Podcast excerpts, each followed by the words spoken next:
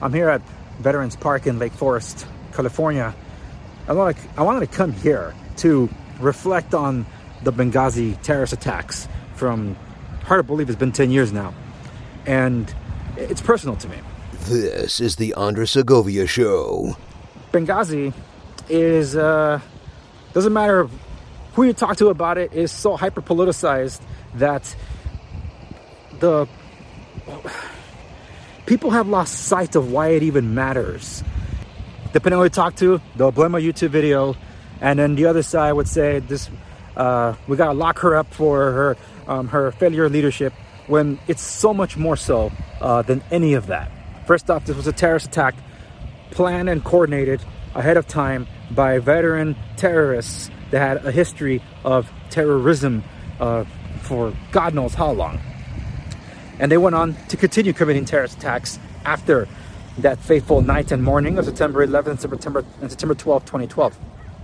And because it was politicized, the congressional record is mired with um, falsehoods, unfortunately. But for those that are uh, aware of politics, that's not a surprise now, is it? But what's also uh, unfortunate is that when three of the GRS guys that were on the ground that fateful night broke cover to set the record straight, their their characters were attacked by by the mainstream media and those that didn't didn't like what they had to say because it, it, it made them look bad put them in a bad light or highlighted their uh, failure of leadership and failure to act on that night. Michael bay not known to make these polished movies you know uh, well he paid tribute to them to tell their story, and he did a hell of a job doing so. But even that movie was met with so much politics that it was buried at the box office. But well, recently there was a book published by Dave Boon Benton, one of the GRS guys on the ground that night, and also ex-CIA targeter Sarah Adams, who was also stationed at Benghazi. They wrote a book called Benghazi Know Thy Enemy, a cold case investigation. It's not really a book, it's a case file containing the biographies, the last known locations, and terrorist networks of over a hundred attackers. It tells you the before, during, and after the Benghazi the attacks, and proves without beyond a shadow of a doubt that this these were terrorist attacks and they were planned, they were coordinated. Even the launch of that book has been met with its own drama. It was supposed to be released on the anniversary of September 11th. It got delayed by bureaucracy. And eventually, when the book did publish, shenanigans with Amazon still have not fulfilled pre orders. Yours truly being among them. And then there was price gouging. And now, another update. I'll get it sometime in December. Maybe there'll be a Christmas miracle. On top of that, there was also a book pretending to be the abridged version of this book. So you don't have to read the so called boring parts. Just read the good parts, full of misinformation that is available for purchase. Benghazi Know Thy Enemy, a summary. What? There's a lot of shenanigans that go on when reflecting on this, and the ones that that are harmed by all this, the ones that continue to hurt, are those that have been forgotten. That's the whole theme of Benghazi, the attacks. They were forgotten that night. And they've been forgotten ever since.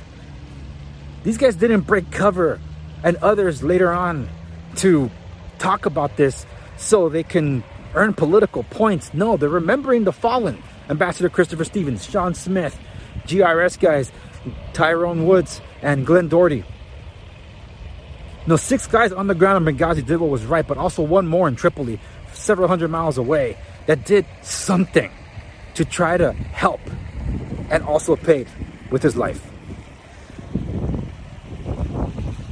Yes, they want leadership held accountable, as do I. But it's this is personal to me because personal to them. There was no justice ever done for the attackers, to get the attackers to justice, to bring the justice. Even to this day, the left or the right haven't done anything about this. One tries to keep using the the YouTube video as political cover for their failures to act. The other side just try to use it to score political points to win elections. No, it's bullcrap. We need to bring the perps to justice. The enemy is still out there. And that's what this book is about. Benghazi Know Thy Enemy. To remind people, these are the many faces that are still out there, not just the deceased. And who knows how many more have sprouted ever since? We don't know. We need to remember Benghazi, yes, but also demand justice for the Americans that we lost and those that were injured, whose lives have been transformed because of that fateful night. And must never lose sight of these things. But even to this day, lies are being spread about this. And it's a darn shame because we need justice for Benghazi. And those that committed these terrorist attacks should not be sleeping soundly at night. They should be looking over their shoulder the rest of their lives for fear of reprisals. And it's been 10 years and it hasn't come for most of them. And in the years since this news broke, I never thought I'd be saying this, but I got to speak to a, a few of the heroes. Two of the GRS guys and one ex-CIA targeter. And a couple of them I keep in touch to this day. That pretty awesome. And like I said, Benghazi is personal to me because it's personal to them.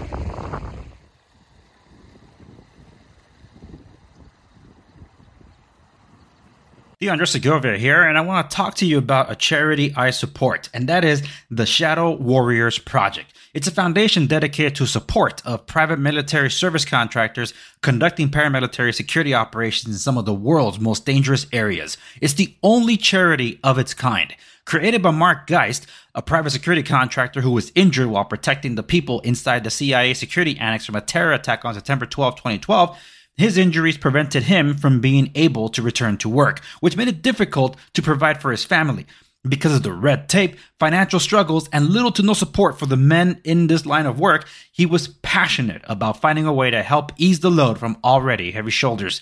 The individuals receiving support from the Shadow Warriors Project are special operatives that were hired either through the CIA or via private security companies.